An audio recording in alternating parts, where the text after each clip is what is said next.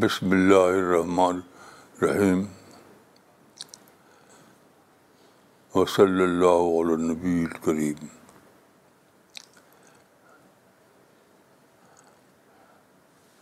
رب اشرح لی صدری ویسر لی امری۔ واحلل عقدۃ من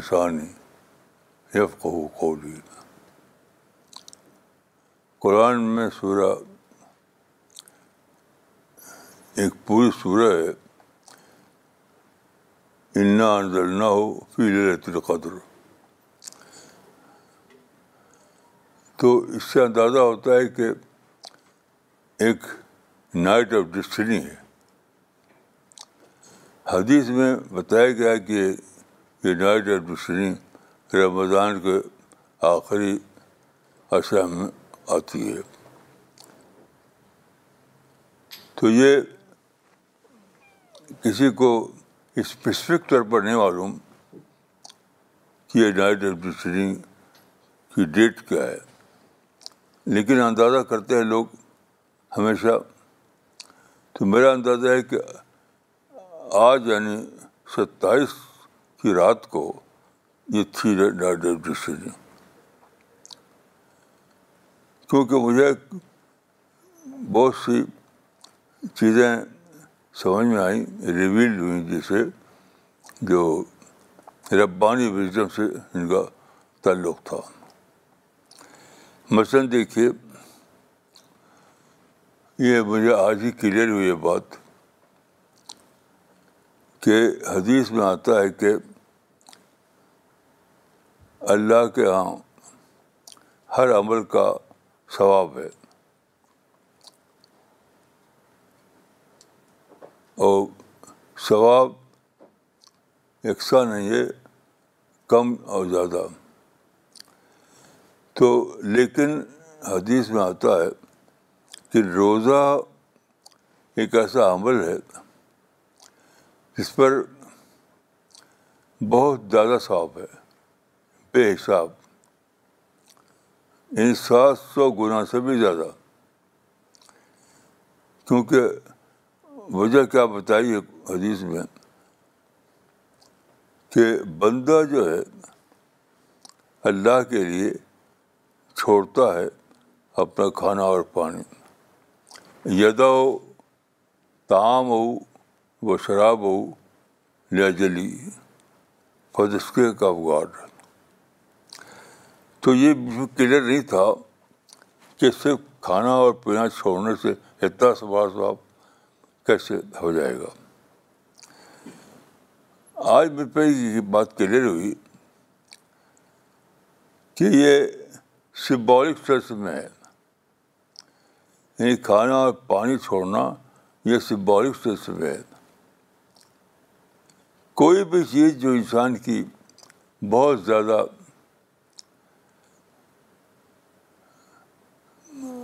اس کی چھوڑنا مشکل ہو جائے، ہو ہو گیا ہو، عام حالت میں چھوڑ نہ پائے، تو وہ لیکن اس پہ اللہ کی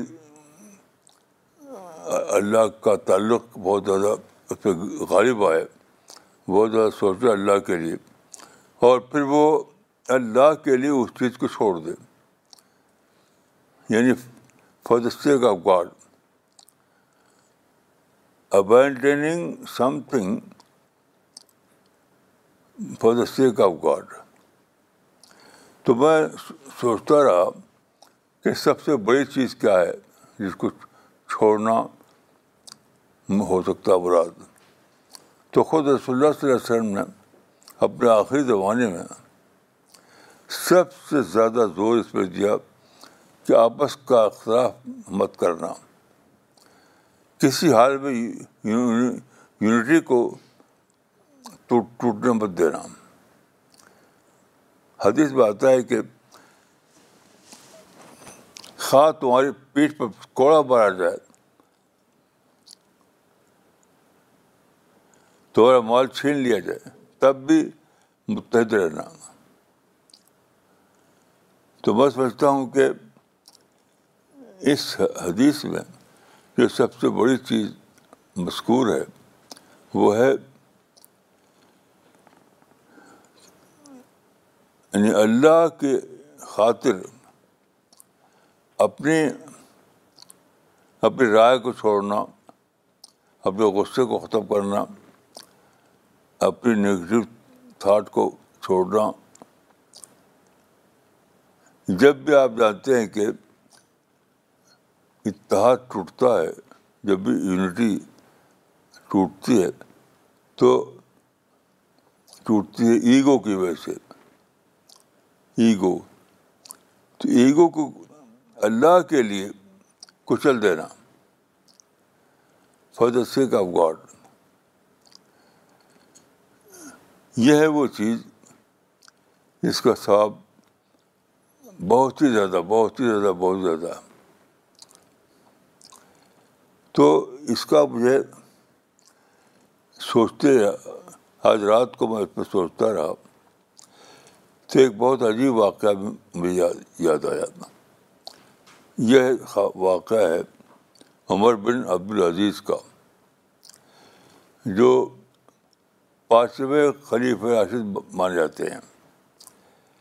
یعنی عام طور پر لوگ مانتے ہیں کہ چار خلفہ تھے، لیکن عمر بن عبد عبدالعزیز کا عمل اتنا بڑا ہوا کہ علماء امت نے ان کو پانچویں خلیف راشد کا درجہ دے دیا۔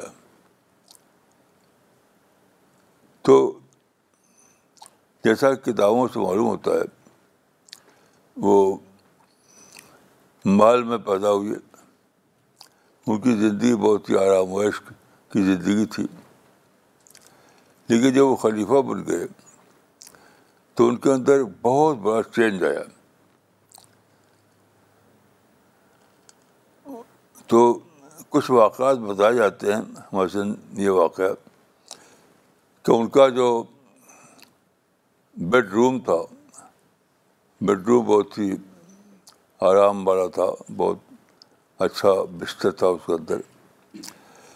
تو ان کی جو خادمہ تھی، اس سے انہوں نے کہا کہ جاؤ میرا بستر ٹھیک کر دو، مجھے سونا ہے۔ تو اس نے وہ گئی ٹھیک کرنے کے لیے۔ تو جب اس نے بستر ٹھیک کیا، تو اتنا نرم بستر تھا وہ کہ وہ خود ہی سو گئی اس پر۔ سو گئی تو اس کو نیند آ گئی۔ جب وہ گئے سونے کے لیے، تو ان کے بستر پر خادمہ سو، سوئی ہوئی تھی۔ تو بن عزیز نے اس کو ڈانٹ کر جگایا کہ تم سے میں نے یہ تھوڑی کہا تھا کہ جا، میرے بستر پر سو جاؤ۔ تم کو تو کہا تھا کہ جا کے بستر ٹھیک کرو، مجھے سونا ہے۔ تو مارنا چاہا انہوں نے۔ کوئی ڈنڈے لے کر کے اس کو مارنا چاہا۔ تو وہ خاتمہ جو تھی بہت ہی مجھے لگتا ہے کہ بہت پڑھی لکھی تھی غالباً۔ اس وقت اس کی زبان سے ایک جملہ نکلا۔ وہ بڑا ہی عجیب جملہ وہ آج بھی جب میں سوچتا ہوں تو مجھے کب کبھی تاری ہو جاتی ہے۔ تو اس عورت نے جب مارنا چاہا، عمر بن عزیز نے جو خلیفہ ہو چکے تھے یعنی بہت بڑے امپائر کے بادشاہ وہ زمانے امپائر بہت بڑا تھا، آپ جانتے ہیں کہ اتنا بڑا امپائر تھا کہ خلیفہ رشید جو تھا، اس نے کہہ دیا تھا کہ بہت ہی بہت سے واقعات ہیں۔ تو خیر وہ یہ یہ خلیفہ رشید عباسی بادشاہ تھا اور یہ اموی تھے۔ تو خیر اس خاتمہ نے جب یہ کہا جب جب جب نے مارنا چاہا اس کو، جب مارنا چاہا تو خاتمہ کی زبان سے نکلا کہ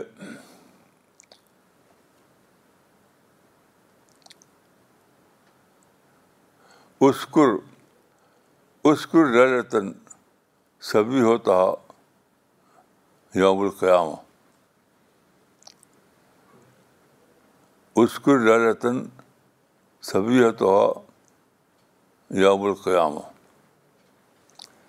یعنی اس رات کو یاد کرو جس کی صبح قیامت ہو ہوگی۔ کیسا عجیب تھا اس کا کہنا۔ اس رات کو یاد کرو جس کی صبح قیامت ہوگی۔ نہیں وہاں نہ کوئی خادم ہوگا نہ کوئی مالک ہوگا۔ مالک صرف اللہ رب العالمین ہوگا۔ وہ سب کے سب بدے ہوں گے۔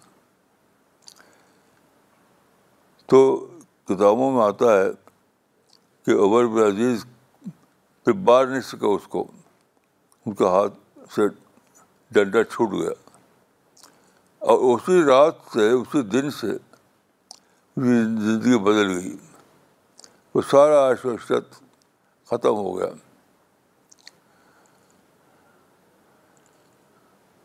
اس کے بعد وہ اپنی بیوی کے پاس گئے جو جو بہت بڑے باپ کی لڑکی تھی۔ کہا کہ دیکھو، میں نے طے کیا کہ آج سے میں یہ سب چھوڑ دوں گا۔ جو مجھے ملا ہے، خلیفہ کے خاندان میں پیدا ہونے کی وجہ سے۔ اب میں ایک سادہ زندگی گزاروں گا بالکل۔ تو تم کو اپنا زیور چھوڑنا ہے، کپڑا چھوڑنا ہے، سب چھوڑنا ہے، یا تو مجھ کو چھوڑنا ہے۔ یا تم اس کو چھوڑ دو، یا یہ سب زیور اور کپڑا اور آرام وائش کو چھوڑ دے۔ تو ان کی بیوی کا نام فاطمہ تھا۔ انہوں نے کہا کہ میں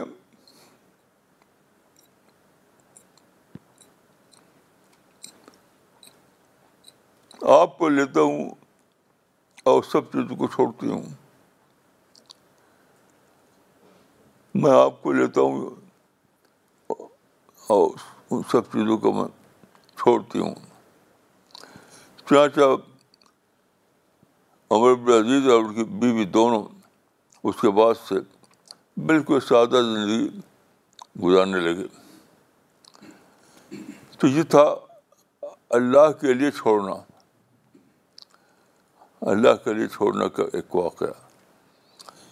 تو میں سمجھتا ہوں کہ یہ یہ بہت بڑی چیز چھوڑنا جو ہے ابینڈنگ اللہ کے لیے، یہ اتنی بڑی چیز ہے، اتنی بڑی چیز ہے کہ اس کا ریوارڈ بہت ہی زیادہ دیا جائے گا اللہ کی طرف سے۔ تو اس میں جو آیا ہے کہ بندہ کھانا اور پانی چھوڑتا ہے، وہ ہے سمبولک سینس میں۔ ہر چیز ہے کہ اپنی خواہش کو چھوڑنا، اپنی رائے کو چھوڑنا اپنے آنا کو چھوڑنا۔ اور صرف اللہ کی مرضی کو اختیار کرنا۔ یہ لمحہ آتا ہے اس وقت جب ڈفرینسز آتے ہیں۔ جب ڈفرینسز آتے ہیں، تو اس وقت یہ لمحہ آتا ہے۔ کیونکہ ڈفرینس میں ہر آدمی سوچتا ہے کہ میں، میری رائے صحیح ہے، میں حق پر ہوں۔ تو دوسرے کو ماننے کو تیار نہیں ہوتا۔ ڈفرینسز جب آتے ہیں جو اختلافات ہوتے ہیں۔ تو اسی لیے ہوتے ہیں کہ ہر آدمی سمجھتا ہے کہ میں حق پر ہوں، میری رائے صحیح ہے۔ میں جو کہہ دیا وہ ٹھیک ہے۔ لیکن ایسے موقع پر انسان اللہ کو سوچتا ہے اور یہ سوچتا ہے کہ میں کیا، میری رائے کیا؟ جو رائے اللہ کی وہی صحیح رائے۔ تو اللہ کی کہ بڑائی کو چھوڑ کر اپنے کو چھوٹا کر لینا۔ اللہ کی بڑائی کو چھوڑ کر، اللہ کی بڑائی کو سوچ کر اپنے کو چھوٹا چھوٹا کر لینا۔ اصل چیز یہ ہے تو صحابہ، میں سوچتا ہوں کہ صحابہ کا، تو اس کو سوچتے ہوئے مجھے ایک اور بات میرے ذہن میں آئی کہ صحابہ کا جو معاملہ جو تاریخ لکھی گئی ہے، تو اس میں ایک باب ہوتا ہے مساجدارت مساجرات صحابہ ان صحابہ کے رائے جھگڑے۔ تو لوگوں نے صحابہ کے لڑائی جھگڑے کو بہت ہائی لائٹ، رسول اللہ کے بعد جو پیشہ ہوئی، پیش آئے، ان کو بہت بڑھایا چڑھایا ہے۔ لیکن میں نے یہ سوچا کہ مجھے ایک شعر یاد آیا۔ ایک شعر شاعر نے بڑی اچھی بات کہی ہے شعر میں کہ نوبت رسول اللہ کے وفات کے بعد کے لیے کہا اس نے نوبت آ جائے اگرچہ تاب صفین و جمل وقت دینی میں پھر بھی کچھ نہ آ نہ پائے، کچھ خلل۔ نوبت نوبت آ جائے اگرچہ تاب صفین و جمل۔ وقت دینی میں پھر بھی آ نہ پائے کچھ خلل۔ یعنی اگرچہ لڑائیاں ہوئیں صحابہ کے درمیان، کئی لوگ مارے گئے۔ لیکن میں سوچتا تھا کہ اس کے باوجود سارا کام کیسے ہوتا رہا؟ سارا کام۔ یعنی قرآن جمع کیا گیا، حدیث جمع کی گئی، سنت رسول جمع کی گئی یعنی سارا کتب خانہ تیار ہوا، مساجد کا نظام تیار ہوا، اور عمرہ اور حج کا نظام تیار ہوا، ایک امت تیار ہوئی جو آج تک چل جا رہی ہے۔ تو میں سوچتا ہوں کہ یہ ایک عجیب و غریب واقعہ ہے کہ کیسے افراد کے تو وہ میں سمجھتا ہوں کہ اس کو یوں کہنا صحیح ہوگا کہ سارا جو جھگڑا تھا، افراد کا درمیان تھا۔ جہاں تک امت کی بات ہے، تو امت جو ہے، اس میں ایک ایک نئی چیز پیدا ہو گئی، وہ تھی انسٹیٹیوشن انسٹیٹیوشن یعنی افراد اگر سے لڑتے رہے، لیکن انسٹیٹیوشن بنا بنا کر لوگوں نے سارا کام شروع کر دیا کرنا۔ اسی سے وجہ سے ہر چیز کا کام بہت ہی افیکٹو پانے پر ہوا۔ یعنی قرآن مدون ہوا، حدیث مدون ہوئی فیت مدون ہوئی، فقہ مدون ہوئی۔ عربی زبان تیار کی گئی۔ پہلے زبان عربی زبان تو بولی تھی، بولی، اب ایک علمی زبان بن گئی۔ تو ایک پورا جس طرح سے بہت زبانیں میں ایک ہے سولائزیشن سولائزیشن آپ جانتے ہیں کہ بہت بڑی بھی چیز بن جاتی ہے۔ تو ایک اسلامک سولائزیشن وجود میں آ گئی۔ وہ ہوا، اس لیے کہ کچھ لوگ کچھ لوگوں کے درمیان اگر لڑائیاں ہوئیں لیکن امت جو ہے پھر بھی متحد رہی دین کے کام کے لیے۔ وہ اسی لیے ہوئی کہ لوگوں نے اپنے رائے کو چھوڑا، اپنے غصے کو چھوڑا، اپنے نیگیٹو تھنکنگ کو چھوڑا فدر فدر سکھ آف گاڈ تو میں سمجھتا ہوں کہ ہم میں سے ارشد کو، ہم میں سے ارشد کو یہ اس بڑے ثواب کو لینے کے لیے دوڑنا ہے۔ ہم میں سے ہر شخص کو اس بڑے ثواب کے لیے، کو پانے کے لیے دوڑنا ہے۔ کہ اپنی رائے کو اللہ کے لیے چھوڑنا، اپنے غصے کو اللہ کے لیے چھوڑنا اپنے انا کو اللہ کے لیے چھوڑنا۔ Father seek of God father seek of God یہ جو آدمی کرتا ہے کہ ایک چیز کو وہ چھوڑتا ہے فدر سیک آف گاڈ تو اس سے بڑا ریوارڈیبل کوئی کام نہیں ہے۔ اس سے زیادہ ریوارڈیبل کوئی کام نہیں ہے۔ اور صحابہ کی مثالیں اس میں بہت سی ہیں اور اس پروگرام میں ہم اکثر وہ مثالیں دیتے رہتے ہیں۔ جیسے ایک مثال میں نے بتائی تھی کہ خالد میں اور عمر میں اختلاف ہوا۔ خالد بہت بڑے جنرل تھے اور عمر خلیفہ تھے۔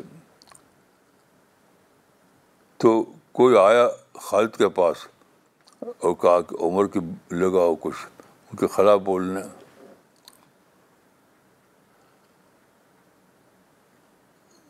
ان کا بھی قصہ ایک ہے اور ایک اور قصہ ہے ان کا۔ امر غالباً امر امراض کا۔ تو ان لوگوں نے یہی جواب جو جوابات دیے جو سوچ بنائی اپنے اندر کہ اختلاف ہے تو ہوا کرے۔ ہمیں بالآخر تو اللہ کے سامنے جانا ہے۔ آخر کار تو ہم اللہ کے سامنے کھڑا ہونا ہے۔ تو فادر سیک آف گاڈ انہوں نے سب اختلاف کو بری کر دیا۔ اس حدیث میں جو بات ہے میری سمجھ میں آیا کہ اللہ کے لیے اختلافات کو بری کرنا، دفن کرنا، کر دینا۔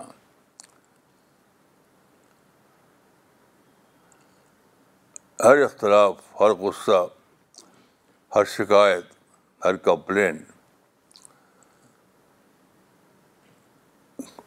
جو اس طرح کی چیزیں پیش آتی ہیں اجتماعی زندگی میں، تو ان کو بری کر دینا، ان کو دفن کر دینا۔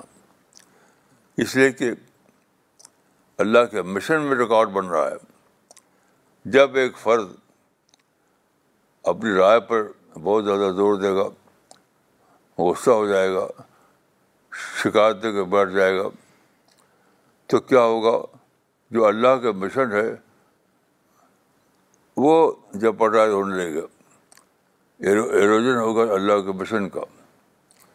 اللہ کے مشن میں خلل پڑ جائے گا۔ تو اللہ کے مشن کو انٹیکٹ رکھنے کے لیے آدمی چھوڑ دے اپنی انا کو، اپنی رائے کو، اپنے غصے کو اور وہ قائم ہو جائے دوبارہ پورے دین کی کی خاطر۔